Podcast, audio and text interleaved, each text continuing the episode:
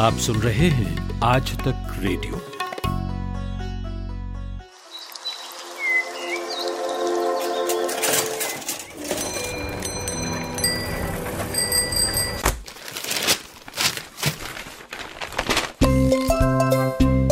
आज के अखबार। आज के अखबार।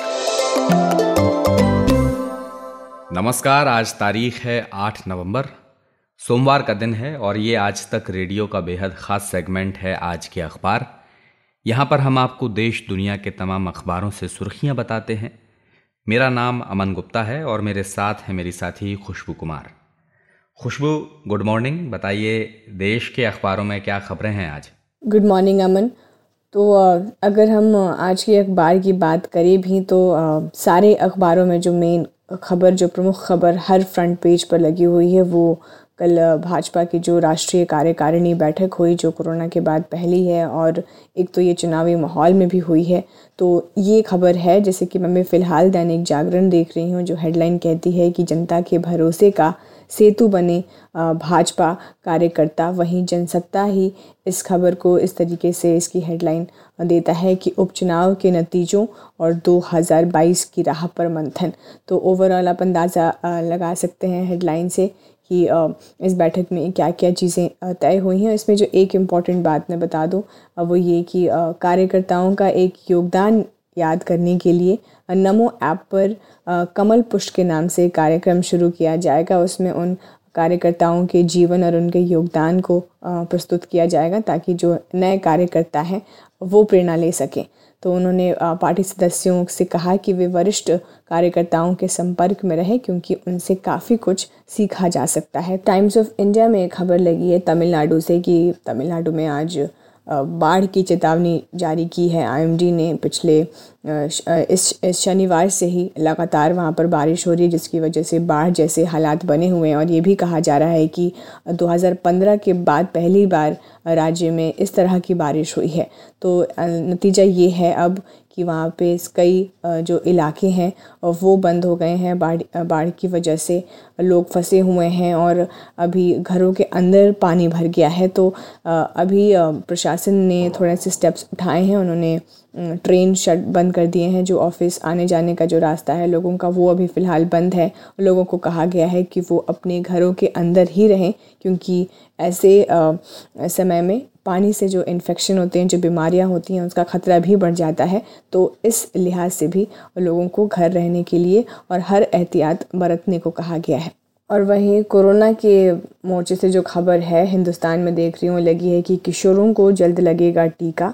जो जाइकोव डी है दुनिया की देश की पहली डीएनए आधारित वैक्सीन है, उसको इसी महीने जो वैक्सीनेशन ड्राइव है हमारा इंडिया का वैक्सीनेशन ड्राइव उसमें शामिल कर दिया जाएगा और केंद्र सरकार भी जाइकोव से एक करोड़ टीके खरीदेगी और इसे 12 साल से ऊपर के बच्चों को लगाने की मंजूरी दी गई है तो इसे तीन खुराक में दिया जाएगा। ये तीन डोज वाली वैक्सीन है, जिसे 28 दिन बाद जो है दूसरी खुराक लगाई जाएगी। फिर छप्पन बाद छप्पन दिन बाद जो है तीसरी खुराक दी जाएगी और चार चार हफ़्ते का अंतर रहेगा हर खुराक में। तो ये इस तरीके से ये तीनों डोज जो है लगेंगे और इससे फ़ायदा भी यही होगा कि पच्चीस डिग्री पर भी ये ख़राब नहीं होता है। जो स्टोरेज का प्रॉब्लम है कई वैक्सीन्स को लेकर, वो इसके साथ नहीं है और कम से कम जो चौदह करोड़ किशोर हैं हमारे यहाँ पर उनको फ़ायदा मिलेगा अगर ये टीका जल्द ही जो वैक्सीन है वो इस महीने शामिल हो जाती है। जी, बिल्कुल खुशबू, ये बड़ी अच्छी खबर है। बारह साल से ऊपर के बच्चों में भी अब अगले महीने से वैक्सीन लगने लगेगी। इसी के साथ एक अच्छी खबर और है, हिंदुस्तान अखबार से मैं आपको बताता हूँ। खबर की हेडिंग है, भारत की ऊर्जा सघनता, यानी एनर्जी डेंसिटी में 24 फ़ीसदी की कमी हुई। तो ग्लासगो में इन दिनों अभी कोप 26 का सम्मेलन चल रहा है और उसमें भारत ने कार्बन एमिशन को लेकर अपनी एक दो साल की रिपोर्ट पेश की है और इसमें कहा है कि 2005 से लेकर 14 के बीच में उसने जो एमिशन की दर है, उसको 24 फ़ीसदी तक कम करने में सफलता हासिल की है। और ये जो कदम है वो इसलिए भी अहम है क्योंकि भारत में दुनिया की 17 फ़ीसदी आबादी रहती है खुशबू और जो ग्लोबल कार्बन एमिशन है, उसमें उसकी हिस्सेदारी सिर्फ़ पाँच फ़ीसदी है। बावजूद इसके भारत जो है वो तेज़ी से लक्ष्यों को हासिल करने की ओर बढ़ रहा है। तो एक कार्यक्रम में जो पर्यावरण, वन एवं जलवायु परिवर्तन विभाग के सीनियर साइंटिस्ट हैं डॉक्टर जे आर भट्ट, उन्होंने इस बारे में जानकारी दी। उन्होंने ये भी कहा कि 2015 के बाद से भारत ने क्लाइमेट से जुड़े हुए अपने जो काम हैं, उनको पहले की तुलना में कई गुना तेज़ कर दिया है। तो खुशबू चूँकि ये रिपोर्ट अभी ग्लासगो में फिर से पेश की गई है, इसलिए हम इसकी चर्चा कर रहे हैं। लेकिन कई लोगों को याद होगा कि फरवरी में इस रिपोर्ट को यूएनएफसीसी जो United Nations Framework Convention on Climate Change है, उसको भारत ने सौंपा था। तब भी इसकी हमने चर्चा की थी। जी अमन हिंदुस्तान टाइम्स मैं अभी फ़िलहाल देख रही हूँ, यहाँ पर फ्रंट पेज में देख रही हूँ, यहाँ पे कोई खबरें हैं बहुत सारी इंडिया चाइना पोजीशन को लेकर है एल पे बीजेपी की कल जो एग्जीक्यूटिव मीटिंग हुई है सारी खबरें हैं, लेकिन यहाँ पर एक खबर है जो मैं बताना चाहती हूँ, वो ये कि सी ने एक्टर सुशांत सिंह राजपूत के मौत के मामले में अब यूएस से हेल्प ली है उन्होंने यूएस को अप्रोच किया है ये जानने के लिए कि सुशांत सिंह राजपूत का जो सोशल मीडिया अकाउंट है ईमेल अकाउंट है, उससे जो डेटा डिलीट हुए हैं, उससे कुछ उसे रिट्रीव किया जा सके ये समझने के लिए कि क्या उन दिनों में जब ये जो ये डिलीटेड चैट्स हैं, क्या उसमें कोई ऐसा कनेक्शन सामने आता है जो जिस दिन उनकी मौत हुई उससे कनेक्ट करता हो? तो ये सीबीआई ने कहा कि इस पूरे केस को फाइनलाइज करने से पहले वो ये एकदम से जानना चाहते हैं कि कहीं कुछ हमसे छूट ना रहा हो। जी, खुशबू, आपने सुशांत केस से जुड़ी हुई खबर बताई। मैं जनसत्ता अखबार देख रहा हूँ अभी। और इसमें एक एंकर स्टोरी है, जिसकी हेडिंग है, चलन में बढ़ी नोटों की संख्या 2016 के मुकाबले डेढ़ गुना ज़्यादा। तो खुशबू, आज नोटबंदी के पाँच साल हो गए हैं, और आज से पाँच साल पहले जब नोटबंदी की गई थी तो उसका मकसद ये था कि डिजिटल जो पेमेंट है, उसको बढ़ावा दिया जाए, जो ब्लैक मनी है, उसको रोका जाए। लेकिन जो आधिकारिक आंकड़े बताते हैं, वो ये बताते हैं कि जो डिजिटल पेमेंट है, वो तो बढ़ा है इसमें कोई दो राय नहीं है। लेकिन इसके साथ साथ जो नकदी है, उसका चलन भी पिछले कई वित्त वर्ष के दौरान बढ़ गया है। 2016 का अगर आंकड़ा आपको बताएँ तो 4 नवंबर 2016 को सत्रह लाख चौहत्तर हज़ार करोड़ रुपए के नोट चलन में थे और 29 अक्टूबर 2021 को ये बढ़कर 29 लाख सत्रह हज़ार करोड़ रुपए हो गए हैं। तो ये जो जानकारी है, खुशबू वो National Payment Corporation of India ने दी है। जी अमन ये तो नोटबंदी की बात की आपने, लेकिन एक खबर और भी सुर्खियों में है, वो पेट्रोल, डीजल की कीमतें हैं, उसको घटाने का जो सिलसिला है, वो दिवाली के पहले से ही शुरू है और जैसे पहले केंद्र ने किया फिर कुछ राज्यों ने किया फिर कुछ राज्य इसको करने पर भी रेडी नहीं है क्योंकि उनके पास बजट का प्रॉब्लम है ऐसा उन्होंने हवाला दिया है इस बात का। अब आ, कम करने की लिस्ट में पेट्रोल डीजल की कीमतें कम करने की लिस्ट में अब पंजाब शामिल हो गया है। उन्होंने भी पेट्रोल डीजल की कीमतें घटा दी हैं। उस पर जो वैट है वो घटा दिया गया है। तो अब घटाने के बाद जो पेट्रोल है वो दस रुपये प्रति लीटर और जो डीजल है वो पाँच रुपये प्रति लीटर तक की कमी कि उसके ऊपर बिकेगी।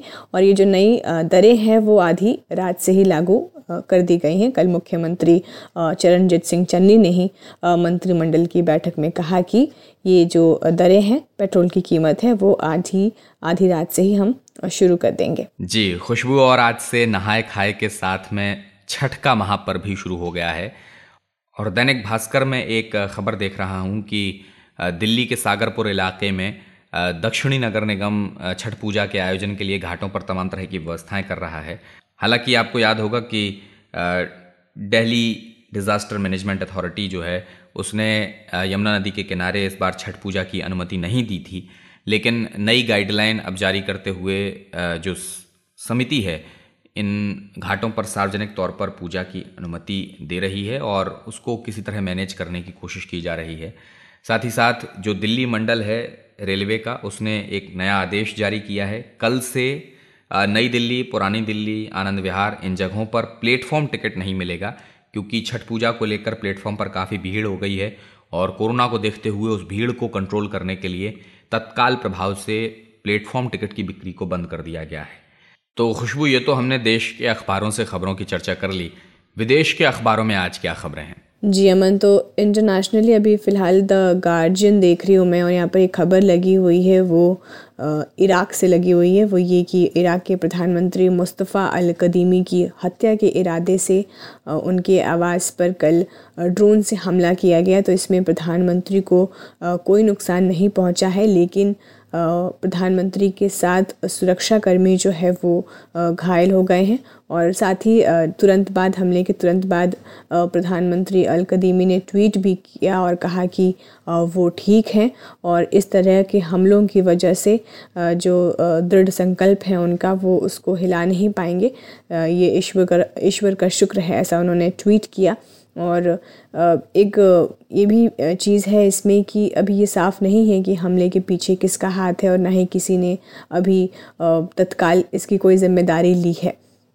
एक इंटरनेशनल सर्वे है जिसमें दस कंट्रीज़ हैं जिसमें यूएस यूके फ्रांस और जर्मनी भी शामिल हैं। इसमें ये कहा गया है कि सिक्सटी टू परसेंट जो लोग हैं इसमें जो सर्वे किए गए वो क्लाइमेट क्राइसिस को एक मेन इन्वायरमेंटल चैलेंज की तरह देखते हैं, जिसमें air pollution thirty nine percent लोग देखते हैं।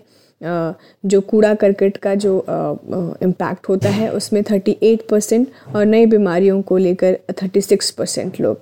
लेकिन जब उन्हें ये कहा गया कि आप अपने इंडिविजुअल एक्शन को रेट करिए आप आप कितना इसके प्रति जागरूक हैं और आप क्या अपने हिसाब से करते हैं, इसमें कंट्रीब्यूट करते हैं तो उन्होंने कहा कि वो हाईली कमिटेड हैं। थर्टी सिक्स परसेंट लोगों ने अपने आप को कहा कि वो हाईली कमिटेड हैं प्लानट को बचाने में। और उन्होंने ये भी कहा कि मीडिया भी ट्वेंटी वन परसेंट लोगों को भी लगा कि मीडिया भी इसमें कुछ अपना योगदान दे रही है और नाइनटीन परसेंट जो है वो लोकल गवर्नमेंट दे रही है। तो लोगों को लगा कि वो सबसे ज़्यादा कमिटेड है। जी अमन तो आज के अखबारों के लिए मेरे पास यही सारी खबरें थी इंटरनेशनल नेशनल और पॉलिटिकल लेवल पर। तो कल फिर मिलते हैं आपसे। बाय बाय बहुत बहुत शुक्रिया खुशबू। दिन भर की हलचल के बाद जब शाम ढल जाए तो चले आइए आज तक रेडियो पर। खबरों के सबसे अहम पड़ाव तक ले चलेंगे आपको। तसल्ली से बताएँगे कि दिन में हुआ क्या, और जो हुआ, उसका मतलब आपके लिए क्या था। फ़ील्ड पर रहने वाले रिपोर्टरों की फौज है हमारे पास। एक्सपर्ट्स का जखीरा है। ये सब होते हैं इस डेली न्यूज़ एनालिसिस पॉडकास्ट में, जिसका नाम है दिन भर सोमवार से शुक्रवार, हर शाम, आज तक रेडियो पर।